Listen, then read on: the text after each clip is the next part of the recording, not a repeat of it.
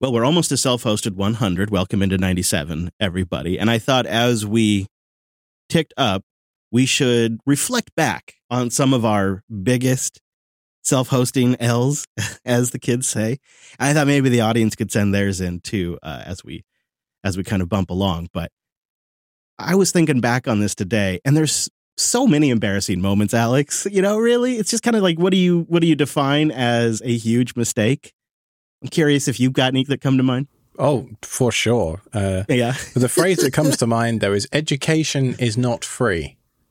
Oh, so teachable moments. Yeah. Yeah, yeah, yeah. This isn't a self hosting related one to start with, but for example, a few weeks ago, I thought, let's power wash the engine bay of my R32, which is a car from 2004. Do it lightly, don't put too much water in. Right. I then go to start up a couple of days later, misfires out the wazoo. Oh, no. so it turns out I got a bunch of water in the coil packs. and uh, so I ended up nearly $300 deep for a whole new set of coil packs and spark plugs uh, just because I wanted to clean my engine bay. Education is not free. That's what I mean. Like, I now know Yeah. not Yeah. to wash my engine bay, but hey, what are you to do? You want it to look nice, right? It Yeah. does look nice now. I was really thinking too, like, oh, it'd be nice to clean my engine bays. I'm glad you. did. Oh no, no, I did said it. I did it on our car. The, the newer car's fine. The the waterproofing's fine, but on the VR6 engine that's in the old car, apparently the seals around the tops of the ignition coils is uh, a known common Mark IV thing. So now I know, and now all the listeners know too. So hopefully they don't do the the same the same thing. Yeah. Spread spread the word. don't don't flood it. I was thinking most more recently, one thing that caused me a lot of trouble that took me about two weeks to figure out. So I'm also embarrassed it took me that long, but I blame work. I put my Zigbee stick for Home Assistant like right next to where I have my AP mounted for my Wi-Fi. And of course, Zigbee's 2.4. I've got a very active 2.4 Wi-Fi network for my IoT devices. It just totally totally blasted over my Zigbee network. And I think a lot of people make that mistake because I was noticing in our in one of our chat rooms this last week that somebody was like, "Oh, it's I give up. I've tried to make Zigbee work and it just doesn't work." Um, and it's it's tricky. It's tricky because there is that 2.4, com, you know, competition, and then um, I think it also needs a little more boost than uh, Z, the Zigbee or than the Z Wave network did. So it took me recently, you know, this is just a little bit ago, like two weeks of just crap not working. And that's always embarrassing when a family member barks to the speaker to do something or they hit the button on the dashboard to do something and it doesn't happen. And it's always like, Dad, it doesn't work. Oh, okay. Well, I'll go reboot the thing. I'm sorry. I'm sorry the light didn't turn off. Um, or like this is one that it that, that has happened now a couple of times. It affected our buddy Brent when he was visiting. I have that nighttime script that shuts down all the lights in a nice sequence to let everybody go to bed. But of course, if it loses communication with the Zigbee device, it doesn't shut that light off. And this was a bright LED light strip in the kitchen that just didn't turn off. And I didn't know because there's no like air that comes back. It's just really embarrassing when that kind of stuff happens. So that, but I think the biggest albatross around my neck would be my long, long history of just migrating NASs and just moving huge data sets. Every time I migrate to a new system, it's just a mess. it's just a mess. And I still drag it along with me from server to server. And don't tell me you put it in a folder marked, or I don't know, QNAP old Yeah, something like that, basically. Yeah. or to sort, to be sorted. QNAP was, I don't know what it is. Something like that. Yeah. Definitely been there. Every now and then I go in there and I'm like, is there anything to clean up? And I'll find a couple of things, but it's, it's so many choices to make. It's like cleaning out the garage. Yeah. Some of the stuff I want to keep, but it's just, it's huge. My my biggest self hosting faux pas was hardware related, I think. Mm. I went with my gut instinct when you asked me the question before the show. I thought my mind instantly went to a time. This was when I was, uh, I think I just bought my very first Raspberry Pi 1. So it must be 2012, I guess. Aw. I was working at the Apple Store uh, part time hours, so I, um, my wife was doing um, teacher training. So we weren't exactly flush with cash at that point in our lives. And I had a an Unraid box that I'd I'd built just before we moved house a few weeks prior, And in that move, at some point, I don't really know how this happened, but a screw fell out somewhere and it landed on top of the power supply. And the power supply back then was at the bottom of the case. Um, it was a fractal something, or maybe it was an Antec mm. something. It was probably an okay. Antec back then. and I didn't notice this screw until uh, I picked the computer up to move it and put it into the closet that it was going to live in. Uh, I heard this little tink, the rattle or whatever. Yeah. No, it didn't rattle. It just went tink into the into the power supply, and I was like, "Oh no!" Huh? Wonder what that was. Didn't know. Plugged it in, turned it on, and then everything just went pop, and everything's went. Oh, I'm like, what the f just happened? What just happened? Uh, so I, you know, took the power supply out because it, it was clearly the power supply that went bang. Yeah. Oh man. Took the power supply out because it was a modular one. I could take the cables out nice and easily. Gave it a little shake, and I was like, "Uh oh, uh oh." I turned it upside down, and out fell this screw, and that was ha- literally missing a piece of metal because it had arced so much. It was it was a weird shape. so yeah, that was mine. So I ended up having to spend, I guess, a hundred quid on a new power supply when I really didn't have a hundred pounds to spend. Oh, that does hurt. It it didn't fry the motherboard or anything else though. I don't remember, but I don't think so. I think I'd have remembered yeah. that. But yeah, it was uh yeah, just one of those moments of if you hear something go tink, don't ignore it. You know? Yeah. Could be something in the power supply.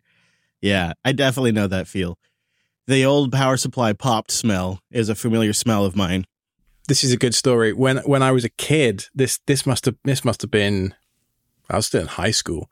On the back of, of computers, and obviously this is a problem that will not affect our American friends, but in Europe, power supplies back then weren't auto switching, the cheaper ones. They had that little switch on the back that you could switch 110 to 220. Yep, we had those. Mm-hmm. Mm-hmm. Well, it was less of a problem for you if you flicked that switch because you're the lower voltage over here, right? Yeah. I remember flicking that switch and having a similar kind of moment because I didn't know what voltage was or did because I was like 13 and stupid or something. And then uh, my parents were separated at that point, and I remember taking the power supply out of the computer, going to my other parents' house, and saying, "I've broken the computer at other parents' house. Can we fix this before I get in trouble?" so we took it to PC World or whatever and got a new power supply fitted. Back in the dark ages, but uh, yeah, I've not had much luck with power supplies. It turns out. Yeah, there's there's been there's been a few times I've lost power supply. One time I remember breaking my dad's computer. I remember too. it was like that's a that's a certain kind of feel awful when you break dad's computer. And yeah. that was back in the DOS days too, so it was really broken. There wasn't like much fixing. Yeah, turns out once you let that magic smoke out, it's pretty hard to put it back in again. Mm-hmm. Yeah, I've lost a little bit of the magic smoke out of Joplin. I have to say. Oh yeah, you were saying yeah. I'm a little disappointed. I wanted to give it a real go. You know, we've talked about notes plenty on this show, and I'm a little annoyed, frustrated, and angry that I am yet once again here and broke. I'm a broken man with a broken note system, and I have been scorned, Alex, and I'm frustrated about it. You know, I'm looking for something that lets me throw PDFs and pictures of invoices and documents and receipts and text notes, and then three or four years later, come vaguely find it with pretty in depth search and analysis. And it needs to also have some collaborative sharing features for notes, at least, maybe even more like tasks and things like that. Has to have offline mode, obviously, preferably self hostable, and it needs to have markdown support. And Joplin, Joplin, Alex, it got so close. It gets real close. Yeah. Until it eats your face. Did it eat your face? Yeah, kind of like that, like that monster from Aliens. Yeah, yeah. So I think you know, I knew the red flags for me, which I should have paid attention to immediately, was for me at least the UI is kind of almost unacceptably leggy in some cases. You know, when you click on something, you're almost like, did it just lock up on me? Oh no, okay, there it goes, and it's just that all all the time. Um, so I decided I would kind of route around that by using VS Code with an extension. So I got Joplin using WebDAV. It syncs with my Nextcloud. I'm using VS Code as the front end. Okay, we're kind of cooking with gas. This is working pretty good, right? until it doesn't. And for some reason, on one of my more important workstations, the extension just doesn't connect anymore. It's all local host. It's all right there. The Joplin app is running. It's very straightforward. And there's really seemingly nothing I can do to fix it. I have like no recourse. I could reset it up and it still doesn't work. So that's just broken. Will that break somewhere else now? I don't know. Maybe. I guess I'm going to find out when I sit down on one of my laptops and it just doesn't work, but I've kind of lost that that confidence. And then and then there was a bad moment. The Linux Unplugged members probably heard it in the live stream recording. I was going to look something up real quick because I had to refer to something that I wanted to talk about on air. I had it in Joplin. I had all written it up in VS Code, which just automatically saved to Joplin, which is such a great workflow. Oh, open up VS Code, start writing, save it to the Joplin database. Boom. Come down here, open up my Android phone because I'm an Android phone user now, as you know. Open up the Android phone, the Joplin app, fired up. I love that it has bioauthentication. So I do the fingerprint scan on my Pixel 7. It opens up and it starts syncing. I notice it's only got a couple of notes in there, which seems weird. And then I get an error. Some sort of SQL database error on my frickin' phone. I get a SQL database error and the sync fails. And the note that I need to read on air at that very moment doesn't pull down. So we have to pause the entire production of the show, which is live, while I walk my ass upstairs and pull up the note on the application that's running up there and copy it into a HedgeDoc and paste it into a HedgeDoc so I can get access access to it here in the studio. So now I've had it fail in multiple different ways on me. I haven't lost any data because I have the markdown files, but I've I lost all faith and trust in the application, and I don't like the core application itself. And the core issue I have is this search functionality is kind of a quintessential feature, and the better the wife approval factor, the better the overall adoption and quality of information will get in there because I had her buy off on Evernote and she was starting to use Joplin and she can be a great resource for like putting in notes about service things for the RV and documenting different things around the garden. She can be really good at that, but she has to like the application. She'll kind of use whatever I kind of force on her. And she's not going to say no, but she's, if I get an enthusiastic endorsement, she's going to embrace it and extend it and make it better than just I could. So the wife approval factor plays a role here as well. Joplin sort of has a simple UI, sort of is obvious. And so it, it, it met that requirement as well. But I think I'm out. I'm out. Yeah, it ate some data for me one time. And the thing is about note taking apps. Do you, do you know how many times? Well, not just note taking, not just note taking apps at all. Do you know how many times I'll let a system, whatever it is, yeah. eat some data of mine before I throw it out the window? Yeah. Once something does that, you never you never trust it again. It's done, right? And this is how we feel about getting like the, the VS Code disconnect and the sync breaking. And I'm just like, oh, I'm done. I need this to be really rock solid. It kind of needs to be just plumbed in and always working. So uh, I'm there with you. Can I tempt you once again over to the forbidden garden of Obsidian's delicious fruit? There's a link in the show notes to one area of Obsidian's functionality that I think is it, it's proprietary to Obsidian, but it is still based in Markdown, and this is called Canvas. And these are kind of like open documents that you can insert other notes into like a tabletop almost. Like think of each think of each note like a piece of paper but it references the notebook underneath or the notes underneath. Like a stack essentially of notes? Mm-hmm. and then you can rearrange them around different sizes different colors different shapes whatever you want have images or not or text or not. And I, it sort of got me thinking this post that's in the show notes was someone was laying out their garden and talking about how they are planting various vegetables at different times of the year and what the seeds they use were and what the care regime should be for that particular plant at their latitude, etc., etc. And I just thought, you know, if nothing convinces Chris and Hadia to switch, it'll be it'll be this. I hadn't really wrapped my head around canvases. Is this new? Because I tried Obsidian and I don't know if I even messed with canvases. Fairly new. Yep. Okay. Hmm. That might that might change because I think my core issue with Obsidian is I don't really get it. I open it up and I'm kind of like, it's almost too much of a blank canvas. And I, I need something that kind of, I just start working. I kind of want to open it up and immediately start capturing. I don't want to set it up and build it. I kind of just want it. What I want, what I want is self hosted Evernote. I want Evernote. That's what I want. But it, if you've tried Evernote recently, holy crap. It is upsell mania. Like pop up, full modal screen pop ups for anything you do in the UI. You want to set a reminder for a note? Got to pay more for that, buddy. You want to bring in a calendar item? Got to pay more for that, buddy. You want to rearrange the main screen in Evernote? Got to pay more for that. Like every single thing. And every time, boom, full screen pop up. And because I paid with iTunes back in 2008 for some sweetheart deal, they really want me to upgrade. so I just want Evernote is what I want because that freaking PDF and text search, it can even search handwritten notes. Yeah. And so I, I think I'm kind of familiar with some of the search options via plugins with Obsidian. But how would I synchronize that between Hadia's client, which would be mobile, my desktop client, and like make sure I have all of those same sets of plugins so the thing I would build would work on both of those? Like that seems really tricky. Well, I, I gave in and paid for their official sync, which I think was about 80 or 90 bucks for the year. Uh, I look at it much like the Nebuchadnezzar subscription as supporting the development of the project that I like to see and I'm using every day. So I feel like they should derive some value from the value I'm deriving, right? But, uh, you know, what I was thinking for you maybe that would work well would be Obsidian treats folders, um, like high level folders, uh, and they call them vaults. So you could have a garden vault, which would be a folder that gets synced on the back end by Nextcloud or, or an S3 sync or Git or their official sync service or whatever you choose to use.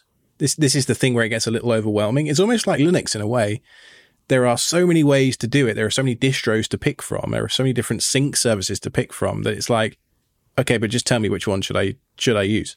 And if I use their sync service, the files are still offline. They just wouldn't be syncing if I was disconnected, right? Correct. They they end up on your local device. You end up with a local cached copy on, on that device until it connects and yeah pulls. I could down live the with that. Now, my other question is: Is there does their sync service facilitate sharing notes between users? Is that built into Obsidian at all? I don't think so. I, I don't know the answer. Maybe they have a Teams function. Uh, maybe we should look into that a little bit further. But you know, what I was thinking was you just could you two could just share a, A sync folder. account or something. Mm. Um, or you both have access to Nextcloud, right? And then you just put all the notes that you want to share into that specific vault. So, you know, a gardening vault, an RV maintenance vault. Um, because it can be tempting to just have one massive vault, but you know, sometimes I don't need my, you know, H my hard drive smart stats to live next to my Golf R brake torque spec notes, you know, for all the different bolts and stuff. Like it's up to you to organize it however you want. I mean, I've started off, I've just got one big vault. And for me, that's working fine at the moment because it's just me using it. I've got, um, I I say I've got one vault, I've got two. I've got one vault for all my notes and documentation, all that kind of stuff. And then I've got a second vault where I've enabled things like the optical character recognition stuff, OCR. Oh, so the plugins are per vault. Yes, they change the context. There's like a JSON file that lives in the vault. So when I share a vault, say like I do it via a folder through sync, that would sync the plugins we're using sort of automatically then because they're just stored inside that vault. Oh, I get it. Yeah. Okay. Yeah. So you, you switch context es- essentially. Okay. Hmm. That's cool. Yeah, it's pretty nice. So, you, know, you could go down the rabbit hole and install 75 plugins in your own personal vault if you want to, and have all sorts of crazy templater stuff doing data view queries and pulling in this and that and the other. And Hadia just wants to put in when she last watered the onions, you know? Like, Interesting. That's really Yeah. nice that you can go crazy in one and have the other one sort of simple because that's exactly what I'd like to do. Now, I think you could also, um, because it's just plain files underneath, you could use some of the different community plugins, not the official one, to sync to multiple places. So if you wanted to sync a subfolder of a vault somewhere, you could probably get clever and do that if you wanted to. But it'll be up to you to experiment with that, I think, because uh, pretty quickly the complexity could ramp up there if if you let it. But uh, you know, just in terms of getting started, just there's a lady on YouTube called Nicole Vanderhoeven, I think her name is. She's got like red hair or pink hair or something. Uh, and she just calmly talks you through Obsidian uh, and all the different plugins and stuff like that, and some some strategies like tags you could use if you want to, or you know, should you use the folder structure to store your notes? Does that matter anymore? Or should it all be tags or should it all be links or a mix of all three? There's a lot of different schools of thought because everybody's brain works differently and stores information and retrieves information differently. Uh, it really depends on what you want to do, but I, I found it great. I love being able to go through the all the mail that's come into the house. I just scan it on my phone. You know, let's say I had a letter about my car. It's probably got my VIN number on there somewhere. And if I search the VIN number of my car, I get all the letters from VW about recalls and like everything just comes up and it, it searches the text for me. It's it's wonderful. It really is wonderful. How's it doing that OCR? Is it I mean, I know it's a plugin, but is that all done locally on the machine? Do they offer like a cloud scan? How is that? I think happen? it's local, yeah. Huh. All right. G- G- well, you know, I got to check that out. You know, I, that that does that would do it. Yeah, there's a plugin called Text Extractor that I use to extract the OCR stuff, and it works with PDFs and images. I'm writing it down. Text extractor. Boom. All right, gonna try that. Thank you, Alex. All right. I'll see what she says. We'll give it a go. I like the idea of the canvases. I think taking that approach to organize it just visually will be, make a lot of sense to her. And I think that could be the lens into Obsidian that sticks. We'll see. Well, I'm surprised it took this long, but it seems that Drobo is reportedly filing for Chapter 7 bankruptcy. Old Drobo. Did you ever own one? Almost. Almost. I, th- I think I was really tempted before I got into Linux properly. This fabled 1.5 terabyte hard drive that I've spoken about on the show many times that led me to being sat in this chair right in this very moment, I think, uh, that locked up. I remember doing the research, and, and at the time, this would have been, I guess, 09, 10, something like that. Uh, Drobo was the hot new kid on the block. Their their first product, I think, came out in something like 2007. But by 2010, they were starting to get the attention of the tech press back then was a little more simple. so I remember seeing one of them featured on Tekzilla, I think it was back in the day with uh, Patrick Norton and Robert Heron and uh, all those guys. Veronica Belmont, I think, covered them. But you know, like you said, the the only surprise really here about uh, Drobo Drobo as a company dying is that it took this long. I mean, they were a company of failed promise. Yeah, they really were trying to solve a problem, and that was essentially bring bring RAID and redundancy and resizable RAID to the average consumer. And they started as an external, you know, USB or FireWire, depending on what platform you were on product. And they eventually moved into like those large server drobos. I don't know if you ever saw those, Alex, but they had like giant server NAS drobos that would have all these drives in there. And Drobo tried to make it possible to have mix matched drives. So like you'd, you know, instead of just retiring a disk, maybe you'd slide it into your Drobo. And so maybe it made sense to have a Drobo that allowed you to have even more drives. But anybody that's familiar with RAID and um, just general performance characteristics of a setup like this knows you are always, always, always going to hit performance bottlenecks and you are going to hit limitations due to various drive sizes in there. And of course, if there was failure, it was catastrophic failure. And the only way to be redundant would be to have another Drobo, which got very expensive because these were, you know, starting around $1,200. They were not cheap. But as a very, very early YouTuber, in fact, we were we were watching a video I did 11 years ago on YouTube. I found them appealing because I was looking for a way to archive footage. And so uh, I I ended up picking one up, you know, you know, like 11 years ago or whatever it was, and was consistently disappointed in it. It really was, unfortunately, a very poor for- performer, and I inevitably couldn't even use it just to like dump backup data on it. It it uh, it really was a shame. It never quite lived up to the promise. And I think the only way it could have survived this long is they must have had some big fat support contracts. I know later on they really, really focused on performance a lot more. You know, putting several, you know, RAM slots in there and NVMe cache slots in there and gigabit Ethernet, and then eventually supporting iSCSI directly with the Drobo Elite.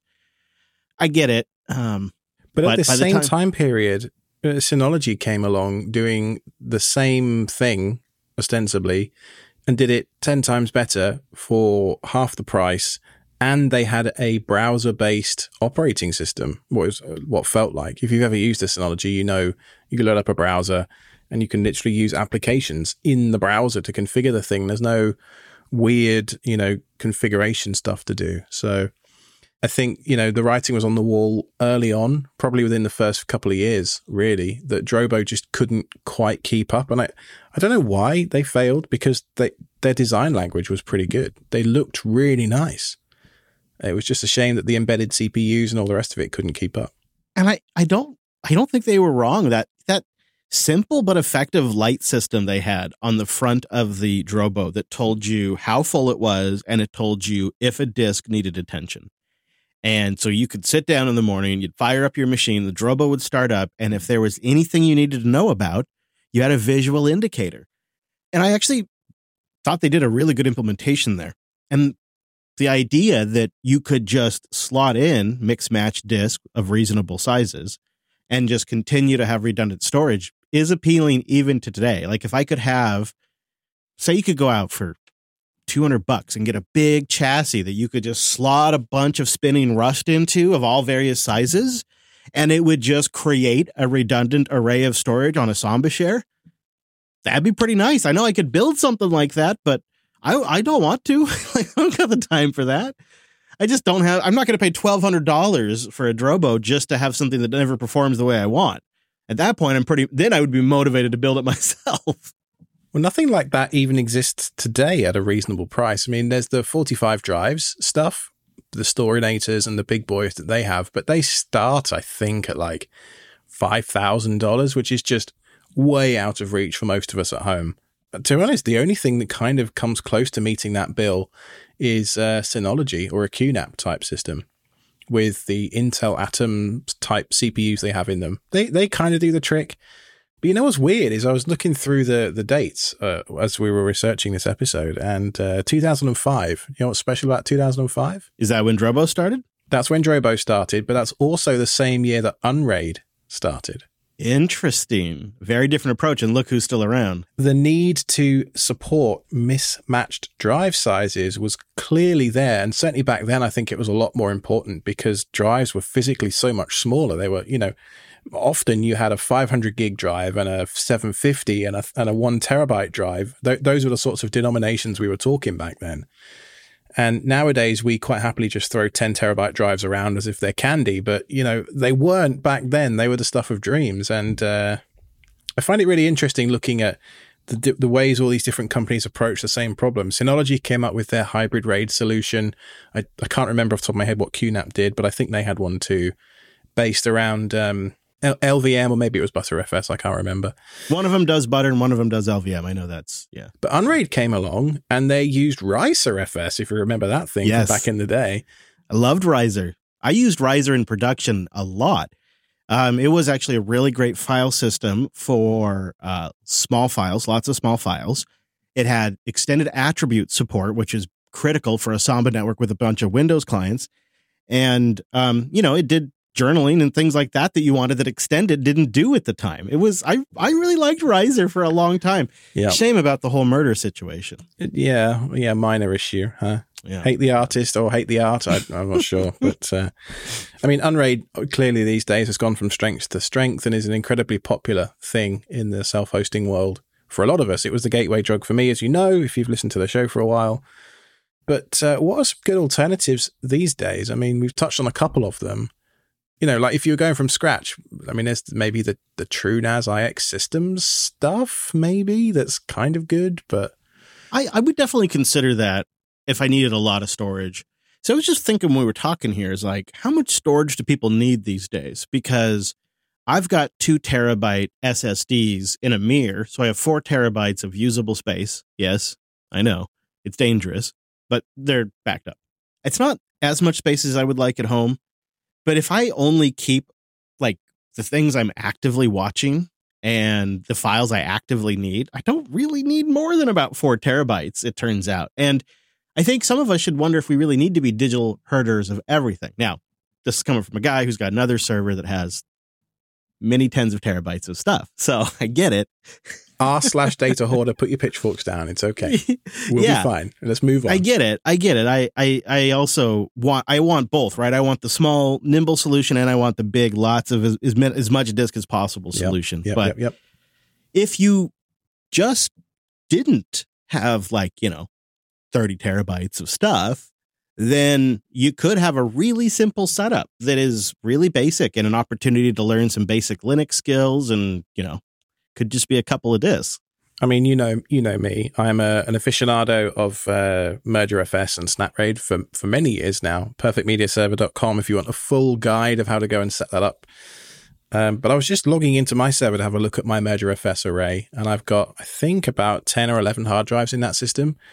Two of them are earmarked for ZFS, so all of the data I actually care about lives on a ZFS mirror, and then that gets replicated using um, Sanoid and Syncoid.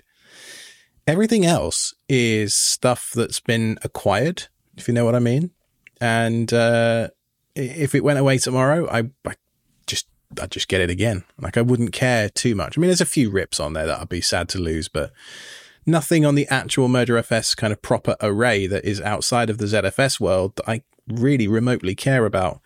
And looking at that particular array, I have uh, 81 terabytes available, and I'm using 39.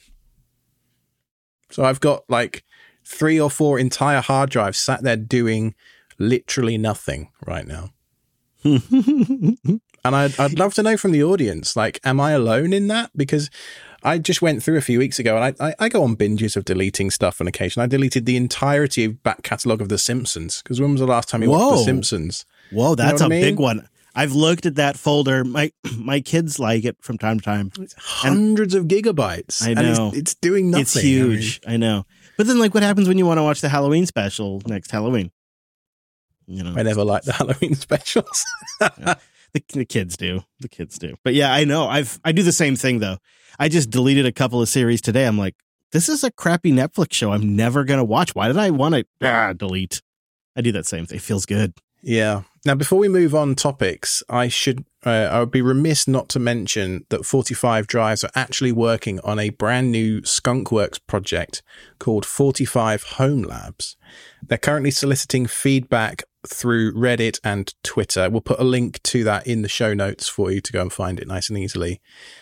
I would love 45 Drives to come out with something, I don't know, two products, I think is what they should do. One is a flash based, like for two and a half inch sized or NVMe sized drives. Then the second one is for big spinners, so I can still store my 50 terabytes of stuff uh, should I need to. Um, but I think I don't think it needs to be much bigger than that. And as long as it takes a commodity motherboard and a commodity PSU, and I can put at least 64 gigs of RAM into it and a decent CPU, so you know enough physical room for the the heat output of let's say a 65 watt CPU. That's it. That's all I need. I don't I don't need something quite as small as a Synology, but it would be nice if it wasn't three times the size. You know what I mean? Somewhere in the middle would be nice. Yeah, I that's a that's that's a product that is missing. You could build it yourself, of course. We recognize that, but it'd be nice if there was a really solid solution for that. Maybe, uh, maybe somebody will have it soon. So I was browsing Reddit the other day and I came across this thing called Fasten Health. Those of you that don't live in America do not have this problem. But now I'm an honorary American these days. I have the American healthcare system to work through. Work through. And uh, whenever you change employers or insurance providers or whatever, like your medical history doesn't necessarily go with you. I remember in the UK literally taking a folder full of paper from one doctor's surgery to another at one point. So things in the UK aren't the best either. But over here, uh, you know, you have different providers and they have, you know, all the different blood test results and all the, you know, patient notes, all that kind of stuff. And there's a there's a, an act over here called HIPAA. I can't remember what the acronym stands for, but it's a health related thing. And if you request that information legally, they have to be able to provide it to you. And it they governs a whole bunch of data protection stuff. But the nice thing about Fasten Health uh, as a self-hosted app, it's from the same developer as um, Scrutiny, by the way. You know the the hard, the smart hard drive statistics gathering thing Sure. we talked about a while back. Uh, Fasten Health is designed to scrape all of these remote providers, so you know, like the Cignas, the Blue Cross Blue Shields, all of these guys, and bring all of that data into your local network. It is great. That sounds like a perfect solution. Now, I, I, I don't know what to do if I don't have insurance. How does it work? Because like that's the part where I'm like, can I set it up manually and just put that stuff in there? Can I scan docs? Like, what are my options here? Well, all these providers will have records. I mean, like when you had your appendix um, problem a few years ago, Oh, yeah. right? Yeah, Cigna I think was the provider then. They'll they'll still have your records, and it can pull stuff Oh, in. And sure. so I was I was playing around with this before the show last night, just as you know, research, and I, I looked and I saw, oh, the last time I had a blood test was 2018. Maybe I maybe I should call my doctors and get a blood test. So first thing this morning, 8:30, I was at the doctor's having a needle stuck in my arm. But it's just it's just this thing, right, of of having visibility of data like this in front of you, not locked away behind whatever interface that the providers all decide to create, which is honestly hot garbage. This thing is built around a framework I've seen before. I don't know the name of it, but if you do, write in and let us know because I, I love it. Um, but I just love having all of that data just presented to me. I love graphs, right? I run a Grafana instance at home. There's no reason I can't run that for my blood pressure as well as what temperature my bedroom is. That is really a good point. It's like that's your information. And I've I've really thought it's always weird that I have to go to the like at least the last time I did this, I had to go to the doctor's office that I'd gone to, each doctor, and asked for ask for a copy. You know, please, can I have a copy of my own information? And Yeah, then they're right. always frustrated. And they're like, oh, yes. They give me like the sigh. It's like, okay, fine. It really feels like all of this should just be something that I can bring with me, you know, and hand it to them and just collect it. So it's called Fasten, F A S T E N. Fasten your seatbelts. Securely connects your healthcare providers together, create a personal health record that never leaves your hands. That's fantastic. That's a great find, Alex. Yeah, I mean, the, the core tenants that they list in the documentation are it must be self hosted and offline. It's my medical history, after all. It should aggregate data from multiple providers across multiple industries. So that includes vision, dental, and medical. And it should be automatic. So it should over, you know, it should gently poll these guys maybe every day or every week and pull in that information Yeah. uh, and be open source as well. So there'll be a link to the repository in the show notes. It's still early days. Um, I don't know what they're officially calling this current release, but the version number is 0.0.12. So I think it's still very early days. But the little demo I tried out last night, yes, there's some stuff missing and integrations with certain providers is a little ropey. So there will be bugs, but it's a great start. I think it's an amazing project and I love to see it. Now, we need to talk about PhotoPrism. I love PhotoPrism, Alex. It's a great tool. I have it sitting on top of my self backed up photos right now. Do you have bad news for me? I'm I'm bracing. That's true. Well, I don't know, and uh, this is an open conversation, right? I'm going I'm going to get a little bit soapboxy, I think, at some points, but I think this this is a conversation that we as a community need to have. You know, what I'm about to say is my viewpoint. That doesn't mean it's the only viewpoint. You will probably have your own, and that's cool. But uh, they're they're starting to put features behind a paywall. Stuff like video hardware transcoding, for example, is going behind a paywall, even though their documentation says it doesn't. Uh, there are conflicting things on Reddit comments about whether it is or isn't. So I'm going to say it is for now, locked behind a paywall. If if I'm wrong on that, please correct me. But um, I think it's a slippery slope to to do it that way. But I just wondered how you felt about that. Well, I think my initial reaction is I feel a little disappointed. I, I feel slightly rug pulled. I think is my initial reaction. Then again, when I give it a moment and I sit with it, I think to myself, this is a massive app they're building, right? It's basically a Google Photos alternative that you can self host. That's a pretty big job. And it's really only going to get bigger. What would you say to the argument that um, they wouldn't be in a position to charge now had they charged from the start? Like you say, it's a bit of a rug pull. They're they're kind of leveraging their own success in order to monetize. That feels like the model we see in tech all the time. Emby did it. Build the build the platform, get the users, and then figure out how to monetize the user base. It seems to be like what I mean, the weird thing is, right? Bitwarden is probably another good example. Open source product, as far as I'm aware. And they charged I think 10 or 12 bucks a year from day one. And everyone was like, okay, cool, that's your model. But Plex, uh, Plex started doing weird stuff with subscriptions and lifetimes and locking features behind a paywall, and people hated it. And then Emby was free for a while, and then they started putting stuff behind a paywall, and people hated it. And then Jellyfin came along. We're going to see the same thing here with PhotoPrism, do you think? I mean, I think you're definitely going to see it lose some users as a result of this. Um, because I find it really frustrating when I'm when I'm looking at the you know the the threads around this. Like, you see any mention of anything going behind a paywall, and people just go, right, yep, that's it, I'm out, uninstalling, goodbye, screw you. Yeah, yeah, you see that. Yep. I just think it's a really entitled, petulant take. You, uh, you hope it's probably just a fringe, um, but I know it's going to happen. I think I think you're right that it would be better received had they just sort of done this from the beginning. But if you look at what PhotoPrism is trying to do, again, be a Google Photos alternative that you self host, we're probably still really early days, right? What the community that PhotoPrism has today is important, but tiny compared to where it should be in five to eight years, right? So, in a lot of ways, most people have never even discovered PhotoPrism yet. So most people will come across it with this being the pricing structure going forward. Now, those of us that were early adopters feel slightly rug pulled. Um, so it's, you know, a few bucks a month for the plus version, which gives you vector graphics support, which would be kind of nice. I'm trying to figure out if I would be forced to upgrade. And I think the biggest thing I would miss would be vector graphics, but it's not a huge deal for me. I mean, a lot of arguments seem to center around things like subscription fatigue. And trust me, I understand that, particularly being an iOS user. Like every damn app I want to use wants 2 mm-hmm. or three or four dollars of my money every month. And sometimes I just don't need that to know whether it's going to rain in five minutes or not. You know, like some, some of these things just do not need a subscription, but some of them, some of them do like though, but you're willing to pay for Obsidian Sync, right? Because yeah, there's the value there. It's a choice I've made, I guess, to, to do that because they locked first party grade sync behind the feature paywall. Like, I guess I'm gaslighting myself with that one, but. Well, I guess it's how important is it to have your photos offline and have that Google Photos like search capability where you can say dog in front of Christmas tree and it just shows you those photos. For me, that's a pretty important feature because I don't really have time to organize my photos anymore. So I kind of solely rely on search.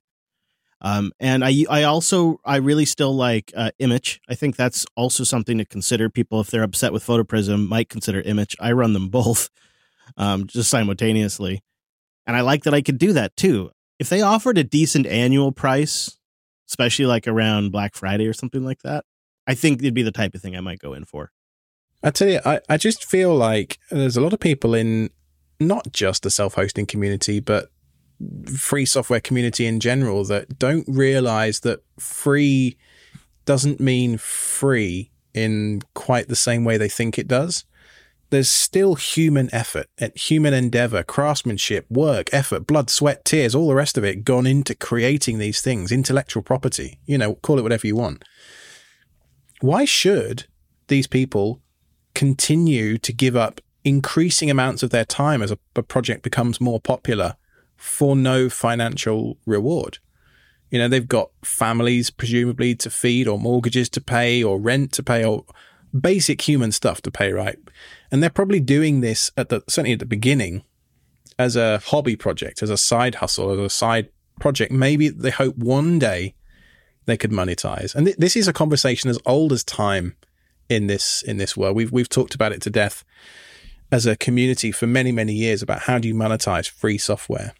I'm, I'm not talking about free as in open. I'm talking about free as in beer here. Like it just it just frustrates the heck out of me when I see these comments of people saying, "Oh, they're going to charge money." Well, screw that. I'm out.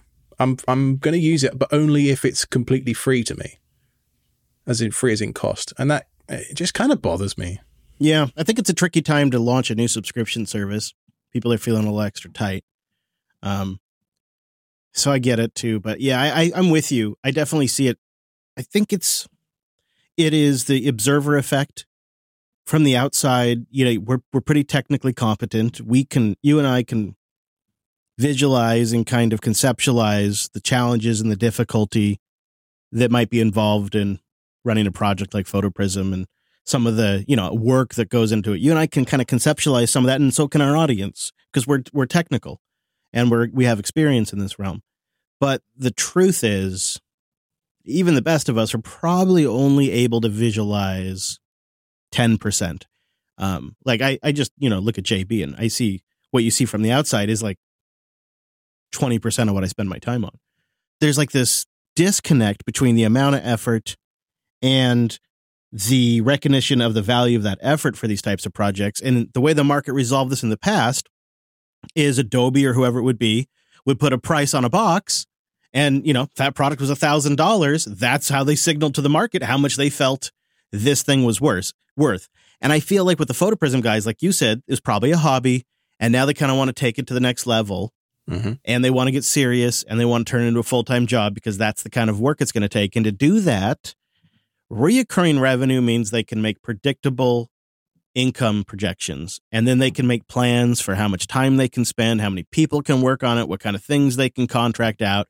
It gives them a bit of a roadmap when they know how much money they're going to make, uh, you know, nominally. And that's the benefit to them for a recurring revenue is it gives them stability and planning and maybe lets them go full time one day. Probably would take a while, but that would for us as users mean PhotoPrism ideally gets even better. These developers get to spend time doing what they love the most, but users are going to have to decide if it's worth that, you know, couple of bucks a month. Let me ask you, audience, you know, a hypothetical question through the airwaves. What what is the realistic alternative to a subscription model? You know, it, it can't be ads, can it? I mean, Canonical showed showed us just how much people love ads in their software. Remember the Amazon thing? yeah, we don't want ads in our self-hosted stuff, right? Like you don't want to open up PhotoPrism and half your ads are taken away by the. So it must be donations then. You know, maybe that's the route. I don't think donations are reliable enough, though. And presumably, if that was working well enough, we wouldn't be having this conversation. I think so. That's my thinking. You know. So I'm genuinely asking the audience here because I've certainly had several several ideas over the last few years. I've thought, oh, it'd be amazing to write this, you know, uh, you know, self-hosted, uh, you know, app software that runs on a NAS and does all these cool things. But then, yeah, if it's open source, people are just going to fork it and nuke the license, you know, the the monetary component. And I'm not going to do this for free because it's going to be a whole bunch of work and. I, I wonder sometimes, yes, open source is amazing for innovation in so many ways, but sometimes it can be contrary to it as well and kind of a, a stifler because people need to eat, you know? And um, write in, let us know, self-hosted.show slash contact. Uh, give us your two cents. I'd love to hear it. I want to give a quick mention. Don't have to spend too much time on it, but I decided to load up IT tools. You may have heard of this before because it's been around for a little bit. it-tools.tech if you want to check out the demo it is a collection of just a lot of handy tools. And, you know, for me, I've got my servers on Tailscale now, so I can just get to this dashboard wherever I'm at. You know, if you want to hash some text, if you want to generate an RSA key, if you want to do a color conversion, if you want to convert uppercase to lowercase, if you want to convert YAML to JSON, it has like all of, I mean, really dozens and dozens and dozens of little tools that are handy to just to have uh, to, to, do a you know maybe here's a quick git cheat sheet as an example. Oh, this is great. I've often really worried about like uploading that PDF to a random PDF to JPEG converter. It'll take care of that. Mm-hmm, it'll take care of that. It has all it has silly things in here too, like phone numbers into words, uh, a change mod calculator. Ooh, subnet mask calculators. Oh, I like that. This one's handy. You know, I know there's Composerizer online and stuff, but this will take a Docker run command and convert it to a Docker compose file. This is a solid pick, Chris. It's nice. And it's so easy to get up and running. Uh, it's just a pretty quick little simple Docker compose or Docker run command. it-tools.tech, and I'll put a link to the GitHub for the Docker stuff. And you can have it up and going, and it's nice because you just bookmark it. And each tool gets its own URL. So you can, if you have a favorite tool, you can get right to it.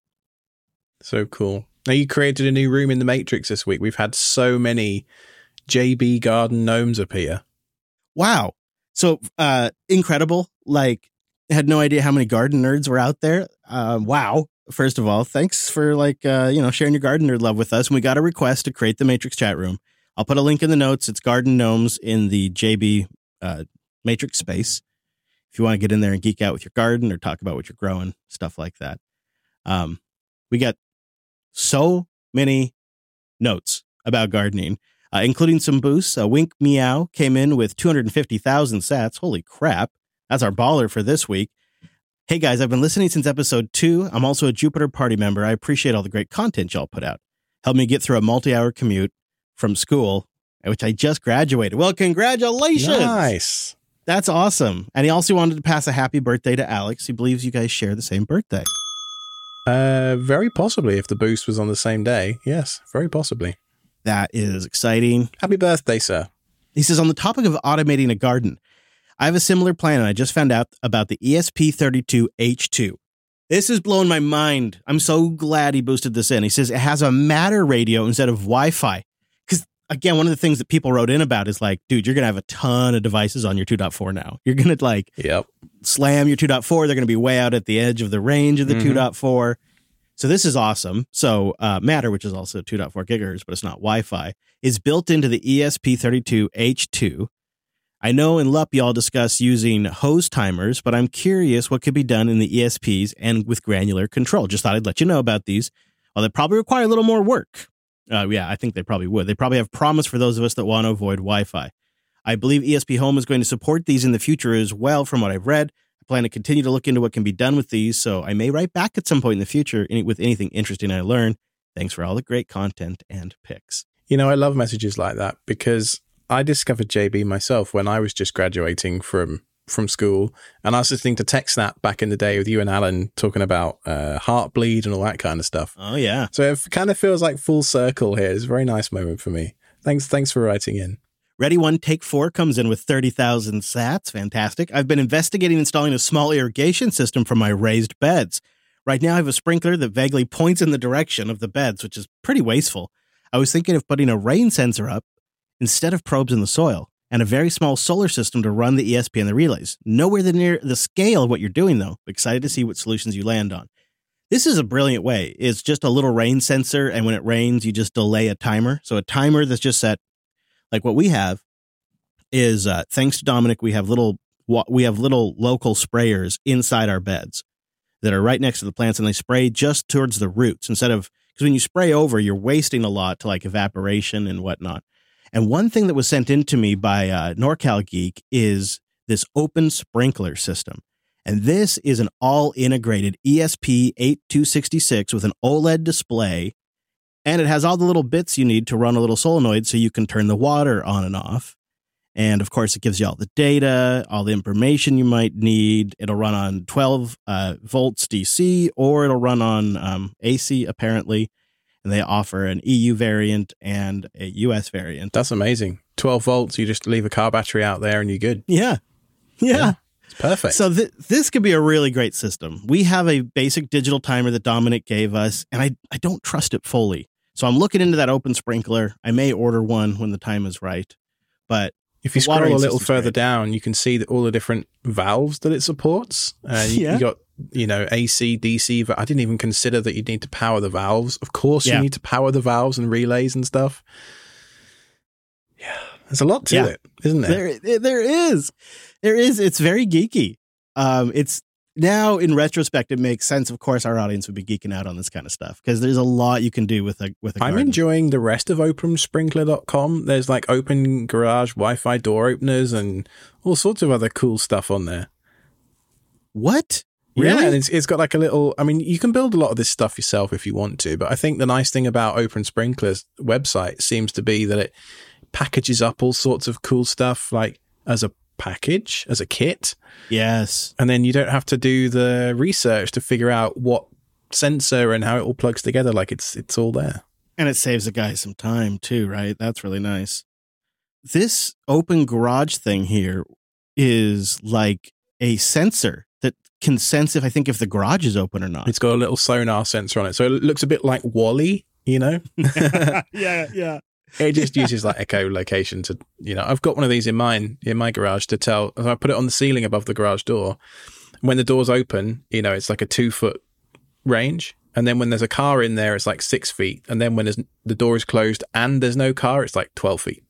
Uh huh. So I got three states from that one sensor and it's it's nice. I like If it. anybody out there has any tips for measuring tanks with sonar or something that I could use, because this is an area where I think I could be, I could put an ESP sort of sonar system, say on the top of my water tank, yeah. and then have it shoot down, and you know, in theory, be bouncing off the top of the water. Maybe I, I, I don't, I don't know. But if anybody has any hot tips, I would love the same thing for sawdust because my in my woodwork shop, the my sawdust barrel gets full all the time and I don't notice until the the cyclone bag starts filling up and it's a pain in the ass. So you need a light that comes on. let You us know, please. Yeah, yeah. Uh, Marcel comes in with 22,000 sats. I've been thinking for a long time about the feasibility of power line networking for always plugged in smart devices. For plugs or light bulbs, it just seems to make a lot of sense. I don't want that cluttering up my 2.4 gigahertz. I've had success with power line adapters, even crossing circuit breakers, even though they say you're not supposed to. Do you know of anything like this, and do you see a market opportunity here? That's one of those ideas. It's just like, why doesn't that exist yet? That, seems must so exist. obviously a It- brilliant idea. Right. I, I almost feel like like I- like a 90s version of this probably did exist where the home system the automation went over power line networking or something. It's a Oh, great yeah. idea, Marcel. It's got to be out there, right? I also, by the way, still using Powerline networking in the RV to backhaul the server uh, cabinet to the telco closet cabinet thing, and it's it's still working great. That TP Link adapter I talked about ages ago on the show, still rocking. Uh, Brandon Bitts comes in with our last of our top four boosts this week with 10,000 sats. He says, I just want to say a quick thank you. I learned a lot from listening to y'all. Well, thank you, Brandon's Bits. We appreciate you boosting. Thank you, everybody who boosted in. You can do so with the podcast index. Just get Alby first at getalby.com, then head over there and uh, find the self hosted show and send your boost in or check out a new podcast app, newpodcastapps.com. All kinds of new features in those apps. And if you'd like to hire me to work with you or your small business, send me an email at contact at ktzsystems.com and we'll get a consultation set up. Uh, for the show, you can go to self-hosted.show slash contact. That's where you can go to get in touch with us. And you can find all of my stuff over at blog.ktz.me. That's my YouTube or my Twitter, Masto, GitHub, etc., etc. El Masto. I posted on my Twitter today some screenshots of a Mastodon client for classic Mac OS. It's wonderfully retro. You can find that at Chris LAS on Twitter or come find me in the Federation on Matrix. I'm at Chris LAS on our JupiterBroadcasting.com Matrix server. As always, thanks for listening, everybody. That was self-hosted.show slash 97. So you checked in on Portainer again, did you? What prompted that? Good old poor Tainer. You know what it is, Alex? It's the screenshots. It's always the dang screenshots on Reddit. you know, I seem like, okay, it doesn't look that bad. And I thought, okay, I, I get it now. Let's go put Portainer on a system I haven't used in ages and I don't really remember how it's set up. And I tossed it on there because it's a pretty simple Docker compose. So it really doesn't take much to just get it going and try it. That feels like Inception. You need to use the thing that should kill the thing to Mhm. deploy the thing. Yeah, if you're running locally and you got the right privileges, right? The user has enough privileges, it can just look at the local socket and figure it all out. So Mhm. Um, I, I, I, okay. So I, here's where I think it does well. I like that I can click on the containers and I can get like all kinds of information about where the data is stored at, where the configuration is stored at, information about the container that's really useful. Um, in fact, I could even pull it up here while we're looking at it. And it was, you know, nice to have that. I'm not to like discount. It is a good thing to have. Um, but it doesn't really go much beyond just sort of nice to have. Like one of the first things that really struck me is, and I'm gonna be, I'm, I'm gonna pull it up here on the stream so that way if anybody else knows what I'm doing wrong, uh, they could tell me. But I did not see a way in here to upgrade an image. Now I know I'm a Portainer newbie, but when I'm in here looking at these containers, I can stop them, I can start them, I can delete them. But you're telling me I can't upgrade them? How is this possible? All I, I like that's all I want to use this for is to have one button to upgrade all my containers. I just want to hit one button and have everything upgraded and make sure it's done right and get errors if there's a problem. You obviously just haven't clicked around enough. You just need to keep clicking. Yeah, I, I guess, right? If I click long enough, I'll find it, is what you're saying? If I, yeah, that's how GUIs work, right? I mean, it's like along the top here, I can stop, kill, restart, pause, remove, recreate, duplicate, edit. Great. Go to the images section. I think you probably want to go to the images section. Images, This is okay. a complete guess, but Uh-huh. is there a Go in here. Okay. is there a section there where you can look through the tags you have and then I don't know. Yeah, maybe do you define in Portainer? This is like real time sort of learning for us both. Do you define a container with latest in Portainer or is it on a specific tag? Well, I actually haven't used Portainer to set up any of these, right? So it's all imported without any of the Portainer. Like I haven't tagged them for anything because I haven't never used Portainer. Well, I see that tag up there. It's it's a little Where? low, low Oh, resolution. Alpine? Yeah. yeah, a couple of like the Linux server IOs have tags and things like some. There's some tagging in there. What do those buttons next to it do? Pull from registry. Yeah, that'll be it. Yeah. So I could update the Alpine image, right? But what I'm what I would like from like a UI standpoint would be not all the individual image slices. That's crazy. I want I want to go like upgrade SAB NZ, NZBD with one button, right? And it can get all of the other layers for me. Like, I, don't, I don't need to be like managing the individual layer. Live chat's recommending Watchtower instead, but uh, Yeah. the trouble with Watchtower live stream is that when stuff breaks, I like to be there. Watchtower just breaks stuff when I'm sleeping. You know what I mean? And that ain't good for no one. I like pushing the upgrade button and watching the output. Even if I'm just doing it in a GUI, I want to be the one to push the button. Yes, it's like a video game. Like, Mhm, who doesn't love thing. seeing a bit of terminal text scroll by every once Yeah. in a, once in a while? Yeah, yeah. So I'm a little Apparently, Unraid's Docker Manager has a, a great big update update button, just like what you're looking for. Maybe you need Unraid in your life. Jeez, I don't know about that, but I definitely don't need poor Portainer. I'll tell you what, I every time I try to give it a go, I look at it and I just go, oh, it's a lot of bother for very little. Like, because there's other ways to get the information it displays. Yep.